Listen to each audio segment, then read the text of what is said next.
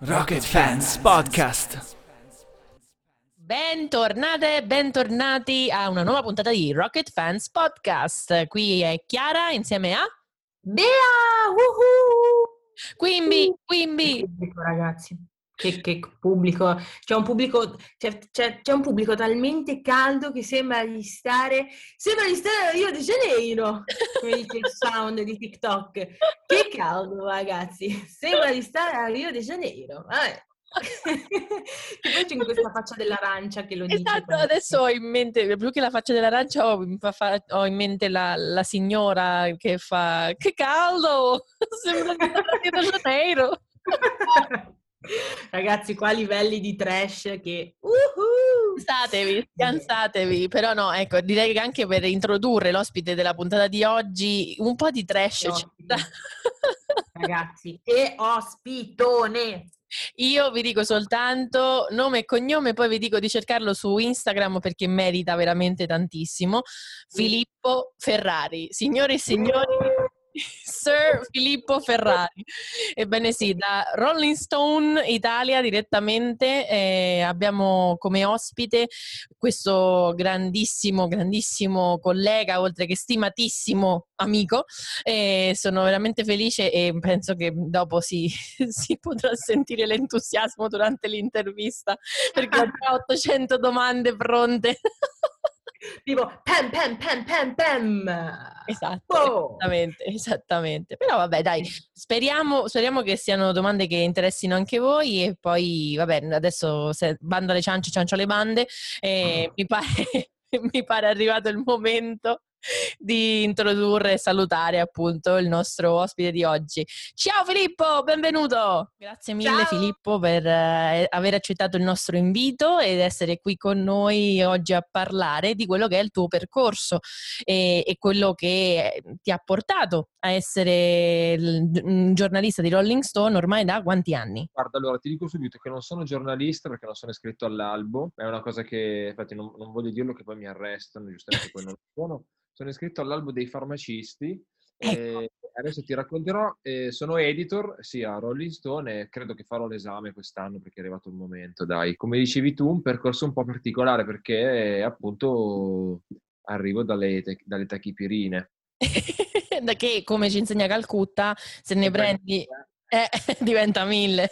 una cosa da grande matematico, diventa mille. E quindi sì, ehm, vuoi che ti racconti un po' come sono finito lì? Più che altro anche per, cioè, come sei arrivato dall'essere iscritto appunto all'albo dei farmacisti a lavorare nel campo musicale? Allora, praticamente io eh, ho- mi sono lavorato in farmacia, come ho detto prima, è una facoltà che ho scelto perché a livello familiare, eh, mia- insomma, mia madre fa la farmacista, una piccola farmacia, e quindi quando avevo 18 anni ho detto, vabbè, famo farmacia, questi 5 anni. Poi mi è piaciuta la facoltà, mi è piaciuta moltissimo e la rifarei.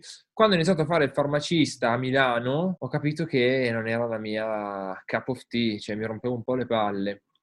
Allora io nel frattempo, vabbè, suonavo, canticchiavo, vabbè, sai, quelle robe giovanili. Speravo appunto di trovare un, un lavoro che fosse a contatto con l'industria musicale. Quindi ho iniziato, da- ho iniziato dai social e mentre lavoravo in farmacia mi ero trovato un... eh, lavoravo in farmacia part-time e l'altro part-time eh, mi ero trovato un posto di lavoro in una piccola startup che si chiama Music Razer, che, mh, di Giovanni Gulino, di Marta sui tubi, che era una piattaforma di, mh, di crowdfunding. E nel frattempo quindi lavoravo un po' in farmacia, lavoravo lì e la sera mi sono fatto un corso allo IED di marketing, social media. Un anno così, mh, in questi lavori mischiati e a un certo punto mi licenzio da questo lavoretto nella startup perché appunto era un lavoretto, volevo qualcosa di più sostanzioso. Casualmente, caso vuole che eh, un giorno, il giorno del mio compleanno del 2014, mi telefona uno dei miei più cari amici, Elia, che saluto, e mi ha detto ciao Phil, tanti auguri, erano le 9 del mattino, io ero ancora nel letto perché appunto ero senza lavoro, cioè ero, ero lì che stavo pens- pensavo, oddio, cosa farò? Oggi ti, ti ho fatto un regalo, mi ha detto, oggi ti chiameranno da Rolling Stone perché stanno cercando una persona sui social. Allora io carichissimo, non ci, non ci credevo, quel giorno mi hanno telefonato e ho fatto il colloquio quel giorno. E quindi da lì ho iniziato, ovviamente c'è stato un mese di prova, poi sei mesi di prova, è andato tutto, tutto bene, non ho fatto casini e mi hanno tenuto e, e quindi poi negli anni eh, all'inizio facevo appunto il social media manager puro, ma poi appunto nelle redazioni eh, un po' il mio ruolo è cambiato perché poi ho iniziato a scrivere le prime notizie, le prime cose, avevo sempre scritto, quindi mi piaceva, era una roba che mi piaceva molto e ho potuto affinarla perché ho lavorato con eh, grandi direttori e grandi giornalisti che, da cui ho imparato molto. E quindi dopo sei anni le cose da imparare sono ancora tante, ma insomma il mio lavoro principale della vita per adesso è questo. Poi ovviamente quando sei in una redazione così piccola ti trovi a fare di tutto, perché appunto adesso faccio l'editor insieme ai miei colleghi, quindi decidiamo cosa mettere sul sito e cosa no, a chi far fare i contenuti se non li facciamo noi. C'è proprio un lavoro di redazione che non è solo, non è solo magari come uno si può immaginare scrivere l'articolino, ma è tutto un lavoro di gestione che parte dal direttore va giù a piramide su tutte le persone, quindi poi ci sono quelli che si occupano di cinema, di musica, di televisione, di politica e, e noi decidiamo appunto chi fa cosa, quando, in relazione insomma quando succedono le cose. È un lavoro che a me piace molto, eh, nonostante l'editoria non, non, non navighi in acque bellissime. Navighi bellissime. E poi eh, io e te ci siamo conosciuti così, perché esatto. lo dico io, Chiara Colasanti, collaboratrice storica di Rolling Stone Italia. a tratti. Soprattutto su spagnoli. Ovviamente, Oddio. scusate, cioè, com- come potrei non occuparmi della Spagna? Nella ketchup. beh, beh, scusate, nella SketchUp con Danny Losito, lì come si chiamava lui? Eh, Parliamo di single. Non mi ricordo come si chiamasse il brano, ma... Single, single. Vuoi dire? Sì, la povera Beatrice durante la settimana di Sanremo è impazzita perché lei è molto più orientata verso gli Stati Uniti e io invece arrivo con tutto quello che è mm, Nazional Popolare. Nazional Popolare e poi Sud America e Spagna, quindi lei è proprio navigante da gioia. È funzionato insieme, no? Unite diverse. E quindi esatto. questo, è stato, questo è Vedi, vedi che, che, percorso particolare e poi che regalo di compleanno, scusa, cioè parliamo. Ovviamente, ovviamente, ovviamente ho avuto molti mesi di, di, lavoretti incerti come social media, cioè comunque ho dovuto tenere duro un po'. Chiaro. E poi questa cosa che poteva anche andare male è andata bene e per fortuna ho trovato, sì, sono stato, sono stato molto fortunato, alla fine l'occasione ti deve un po' capitare, no? soprattutto in questi settori qua dove è un po' difficile, magari è difficile mettere un piede dentro, Vero, perché non ero, non ero dell'ambiente, quindi è stato un po'... è capitato e credo di essermelo saputo tenere a questo eh, punto. Direi, direi, ampiamente, direi ampiamente. Dopo sei anni e quindi sì, lunga vita Rolling Stone. Sempre, sempre. Bea, prego, facci lei la, l'altra domanda. Ah, davvero? Grazie. Ragioni. E, ehm, allora, hai parlato di diversi ruoli nella redazione di Rolling Stone. E mi chiedevo per i, gli ascoltatori che non conoscono molto bene l'ambiente eh, giornalistico, quali sono i ruoli all'interno di una redazione? Tu per esempio fai l'editor, ok.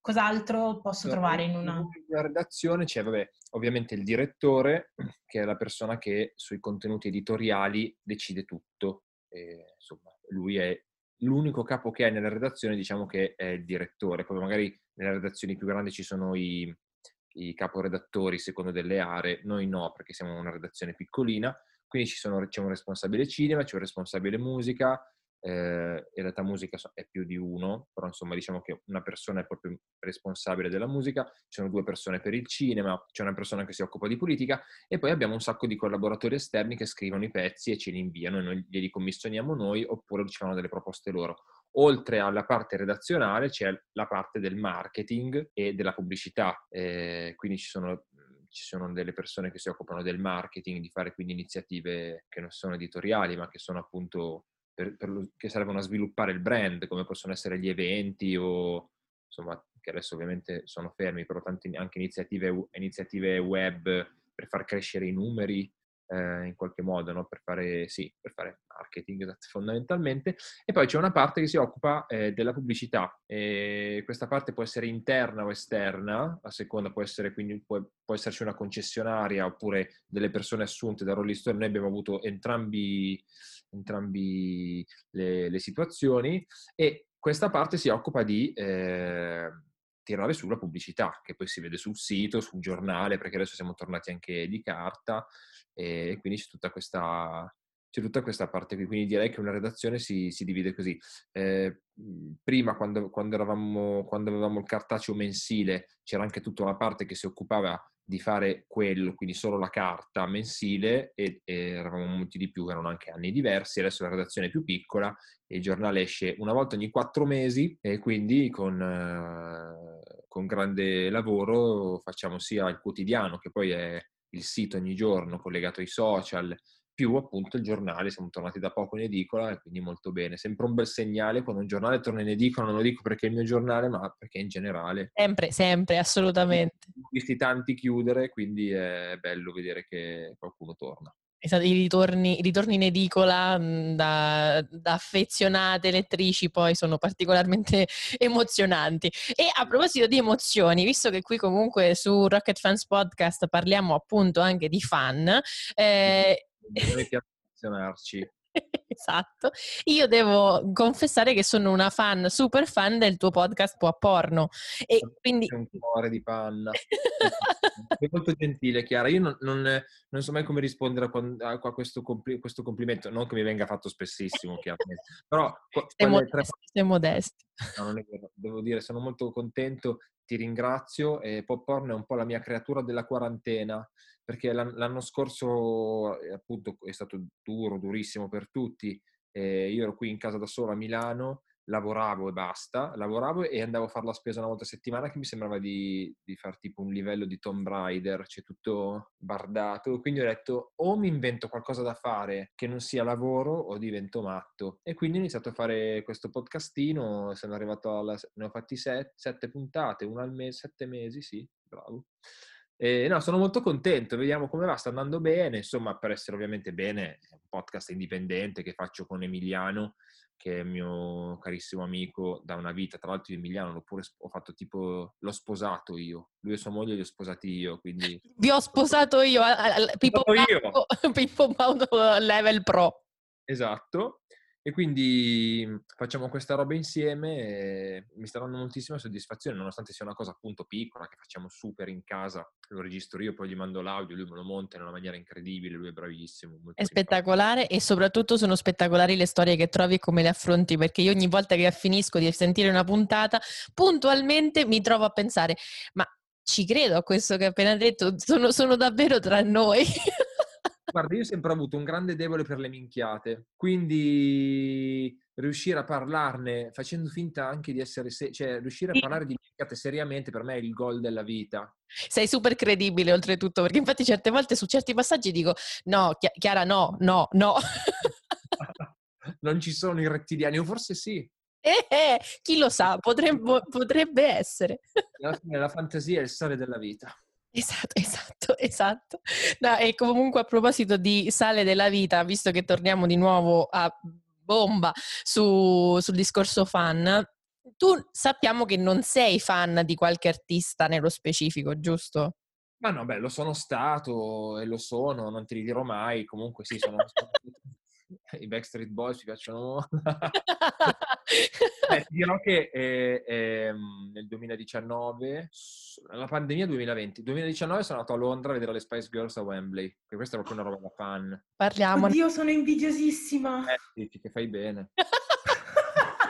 è stato un concerto incredibile che il me 14 a cui il, esatto, il me 14 anni voleva andare a questo concerto da 20 anni ho avuto la possibilità di farlo e ho detto, senti, sai che c'è, andiamo, è stato un concerto incredibile, poi a Wembley. Cioè, parliamone, infatti. E... Io non ero mai stato a Wembley, è stata un'esperienza incredibile, murato di gente, stupendo. Ma ci credo, che bello, cioè, il fatto del murato di gente in questo momento in cui non puoi stare vicino a nessuno esatto. è tipo... Esatto. E con le Spice Girl che guardavano, cioè, cioè non che guardavano, però che si esibivano davanti al muro di gente. No, è stato veramente incredibile. E, sì, quindi questa è una roba tipo che secondo me rientra nelle, nelle esperienze da fan. Tipo e a proposito di esperienze da fan, invece mhmm, l'intervista o comunque sia il, l'evento, il lavoro, insomma, ehm, il momento in cui da professionista ti sei sentito maggiormente fan? Cioè, qual è stata l'esperienza che più ti ha... Allora, c'è da dire che quando poi fai questo lavoro perdi un po' la roba, la magia del fan. Cioè, non tutti la perdono, però tanti sì. Perché comunque poi quando eh, ovviamente magari quando sei più giovane, no? E pensi agli artisti come personaggi inarrivabili, quasi mitologici, poi ovviamente eh, li conosci e un po' si perde questa cosa perché ovviamente capisci che sono persone esattamente come te, eh, con le loro fragilità, con le loro, no? Con i loro alti e bassi. Con i loro alti e bassi, come tutti, quindi diciamo che magari sì, se quando ho incontrato Will Smith un attimo di ah, è veramente Will Smith? Sì, eh, diciamo con, con, i grandi artisti americani che ancora vediamo lontano, no? Perché magari quelli italiani poi capita spesso di incrociarli, o... quindi sì, diciamo che con gli artisti americani o inglesi, ma soprattutto quelli soprattutto secondo me quelli che idolatravi quando eri piccolo. Sì, tornando. Magari da adulto è più difficile, no? Da adulto poi li vedi come appunto persone che fanno un lavoro che li espone molto, eh, ma è diverso, mentre magari con, con, quelli che erano i tuoi, magari tipo i grandi registi, i grandi cantautori mi emozionano ovviamente, però poi crescendo secondo me un po' si perde quella roba lì, mentre che rimane appunto con i personaggi che ascoltavi quando, o, o di cui guardavi i film quando eri più piccolo, che ti rimangono come, come io sono andato a vedere le Spice per dire, io le Spice non le ho mai incontrate, se le dovessi incontrare direi grazie ragazze, fantastico, cioè sicuramente avrebbe il suo effetto, vorrei to- totalmente un selfone. Beh, minimo, minimo, cioè nel senso... Vorrebbe, cioè... No, invece, Bea, perdonami, ho preso il controllo praticamente delle, dell'intervista e delle domande. Non ti preoccupare, io sono qui che sto fangirlando su, su Filippo, quindi non ti preoccupare, vai avanti, prego, prego. Le, L'esperienza... Roba, esatto, si sente, però noi in questo momento lo dico perché ci sta ascoltando, ci stiamo guardando su Zoom. Esatto, esatto, quindi possiamo vedere le espressioni di tutti i presenti. Tutti mali illuminati, posso dire. Ma io la ringrazio. Bea, Bea la ringrazio. Lei terzo grado e io nella penombra un po' Io ho fatto l'effetto cattivo dei film, mi manca solo il gatto che sta di là in stanza per accarezzarlo e girarmi. Come Goldfinger, esatto. che non l'ho esatto. visto, però fa niente. Andiamo avanti. Vai Chiara, prego. No, ma una del, la, siamo alla penultima domanda, Filippo, tranquillo. Eh, l'esperienza invece più folle che ricordi in cui i fan erano in qualche modo protagonisti, anche se tu non eri fan magari in quel momento di quella persona nello specifico. Eh ce ne possono essere, cavolo, forse questa me la devo preparare. Ce ne possono essere diverse, devo pensarci un attimo. Beh, sicuramente ho assistito, ora però non mi ricordo, ho assistito a dei meet and greet. Che queste, queste, questi momenti mitici e mitologici in cui... Mi ricordo di chi? Ho paura del nome che potrebbe uscire da questa cosa. Io mi ricordo quello a cui abbiamo assistito insieme ed è stato abbastanza particolare, nel senso che è... Esatto, con i Backstreet Boys avevamo davanti una fauna di fan che io in primis fan, per carità di Dio. Però per lavoro. Esatto, dire. esatto, però eravamo lì per lavoro, dovevamo fare i vaghi. Però, eh sì, eh, forse, meet, forse meet and greet, ma... Oppure, no, vabbè, l'esperienza con i fan eh, più assurda è il Festival di Sanremo, perché c'è gente fuori dall'Ariston che non sa neanche chi tu sia, però visto che tu stai uscendo dal pala- o dall'Ariston o dai palazzi adiacenti che comunque collegati e hai un tesserino X, subirai quella roba lì che ti fermeranno per chiederti un autografo e chiederti poi, cioè io lo facevano anche con me o con i miei colleghi che dicevano signora ma ci faccia andare, cioè, si sta sbagliando. Oppure fermano le persone e poi si fanno fare, fermano magari degli artisti, capiscono che sono artisti perché magari hanno so, una, un bodyguard davanti o sono circondati da qualche persona, li fermano, poi quando hanno fatto la firma chiedono all'artista chi è. Questa cosa è la cosa forse più bella, più geniale che abbia mai visto nella vita. Infatti io trovo che sia stupendo e non vedo l'ora che, inquietante. Non vedo l'ora che il prossimo festival possa avere di nuovo le persone come deve essere, perché il festival di, di Sanremo è fatto sì dalle serate del festival, ma soprattutto da tutta la roba che c'è fuori. Comunque, beh, altri Beh, per esempio, quando io ho lavorato un anno in discografia, eh, in Sony Music, una pausa che ho fatto da, dal giornale e, e spesso con, con, Alessandra, che saluto, organizzavamo dei listening party. Ehm, magari tipo usciva l'album di, non lo so, Miley Cyrus per dire, il 17 marzo, noi il 15 facciamo un ascolto con dei fan selezionatissimi mh, mm, tramite contest sul web e, eh, lì magari... stai emozionando, hai nominato Miley Cyrus, quindi... Eh, chi è che non piace Miley Cyrus? E, e lì magari poi alla fine riuscivamo a farci mandare o dei saluti personalizzati dagli artisti tramite appunto la major oppure anche dei collegamenti. C'era stato anche un, un collegamento, adesso non con Miley, ma insomma quelle robe lì erano, erano molto carine, cioè i fan, i fan e le fan erano super contenti e per noi, cioè per noi era, era uno sforzo non tanto grande in realtà, però a loro dava poi un, un, ricordo molto tangibile. E poi comunque facevi, portavi no, magari persone che non sono, esatto, che magari non avrebbero mai occasione di entrare in un'etichetta discografica, comunque sono sempre building molto belli, cioè sono esperienze molto carine io le avrei fatte volentieri, se è che quando ero giovane io eh, cioè, non c'era neanche il web, non c'era il web, come facevamo? No, c'era MySpace, dai, c'era MySpace. Mamma mia, che cringe MySpace. Dici di MySpace. Ciao Tom, dove è finito Tom? Tom è su Twitter probabilmente. Tom è su Twitch che guardava la tua live di prima. No, spero no. Spero no. Nascosto, nascosto. Ma allora, siamo arrivati alla fine. Giuro, Filippo, abbiamo, fin- abbiamo raggiunto l'ultima domanda che Vai si rifà appunto al, all'idea con cui è nato questo podcast. Il tuo consiglio per chi, nonostante tutto e nonostante tutto quello che abbiamo detto e abbiamo anche omesso, vuole lavorare nella music industry, Com- come consigli di approcciarsi? Music industry, quindi intendiamo eh, etichette discografica, ufficio stampa. Da, anche stampa musicale, tutto, tutto, tutto quello che ruota attorno alla musica, ecco. Anche i social media, cioè nel senso appunto social media manager. Credo che non sia impossibile se uno ha veramente voglia. Ehm, conosco tantissime persone, come ne conosci tante anche tu, no? Che sono arrivate a Milano con questo, vogliamo chiamarlo sogno, e, e effettivamente stanno lavorando.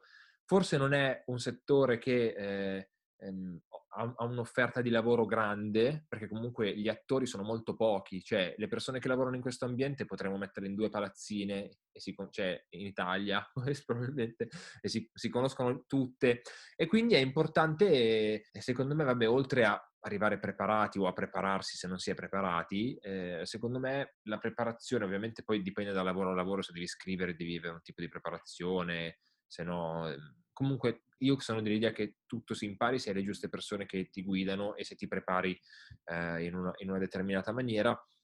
Un consiglio che potrei dare, sbattetevi raga, sbattetevi perché il percorso fatto da quello che vorresti fare a quello che farai è lastricato da tante piccole mattonelle di merda e le devi calpestare tante. Cioè io prima di arrivare a fare un lavoro che mi piacesse ho veramente fatto anni, adesso prima l'ho, l'ho riassunta un po' così, Chiaro. ma anni di lavori che veramente facevo quasi gratuitamente, non sto dicendo di lavorare gratis, però sono stato veramente, ho fatto veramente dei lavori che, che, con cui facevo fatica a mantenermi, che però mi hanno dato ognuno dei pezzi in più per formare poi la mia, la, una figura professionale che potesse essere accattivante per, certo. esatto, per, il, per, per, per, quel tipo di mercato. Quindi il mio consiglio è non stare con le mani in mano, e, è un ambiente abbastanza, è un ambiente digitale, piuttosto fluido, quindi ci, ci, si possono inventare delle cose e mm, non bisogna stare a guardare. So che è una frase molto banale, ma io sono molto convinto che se poi una persona, chi la dura la vince in questo campo, se vuoi farlo davvero... Il modo, modo si trova. Ovviamente anche fare corsi aiuta no? per conoscere anche le persone. Poi è un lavoro fatto molto da, dal networking è molto importante, quindi sicuramente uno sforzo che uno dovrebbe ipotizzare di fare è quello di trasferirsi a Milano, perché tutte le sedi sono qui, sì. quindi è più semplice anche, no? Eh, quando, però... quando, si potrà tornare a fare anche è più semplice incontrarsi, che comunque sia... E bisogna pensare a non prendersi le varianti.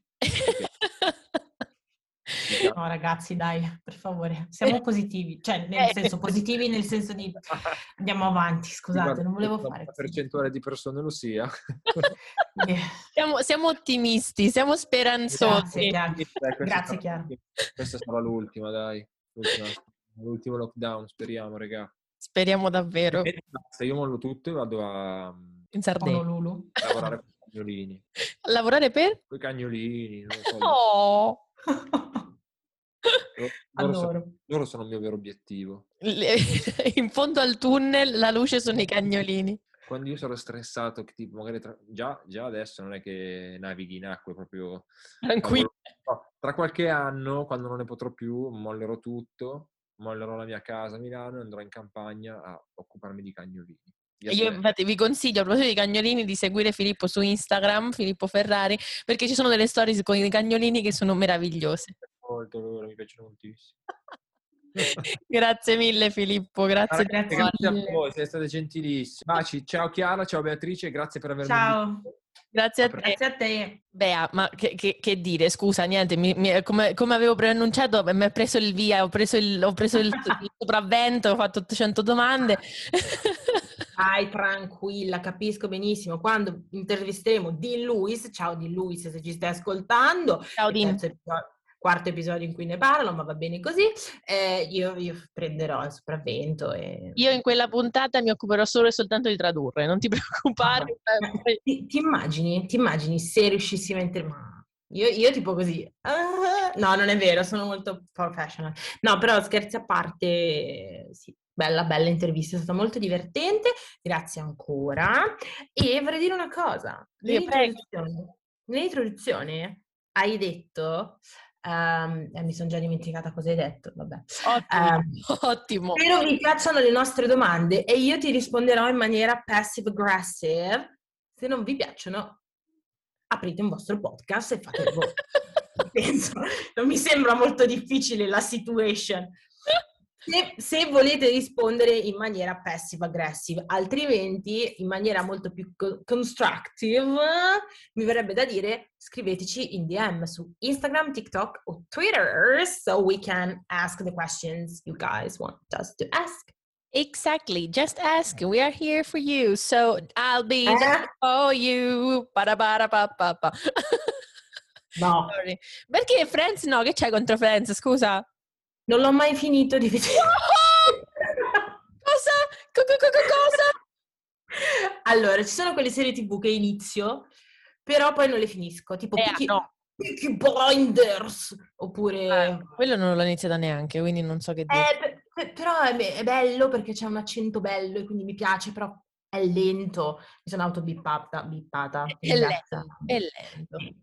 E... Però Friends, Bea, Friends no, non, non puoi non vederlo tutto. Io è, è l'unica serie che ho visto intera tre volte, cioè l'unica. Io odio i rewatch. Io ho visto una mamma per amica almeno cento volte. Eh, io ecco, vedi, ecco, allora vabbè dai, facciamo un pari e patta e palla al centro perché una mamma per amica non riesco a guardarlo, dopo un po' mi incavolo. Eh sì, perché? Rory, no, no, no, Rory, Rory è troppo simile Ah, a me sì. e diversa da me, quindi dopo un certo punto gli dico, oh, oh, oh, figlia mia, benedetta. sì, eh, Rory è un po' problematico, soprattutto adesso che lo sto riguardando. Tra l'altro adesso lo sto riguardando con l'ottica del 2020, che è No, è più tremendo, è tremendo, è tremendo.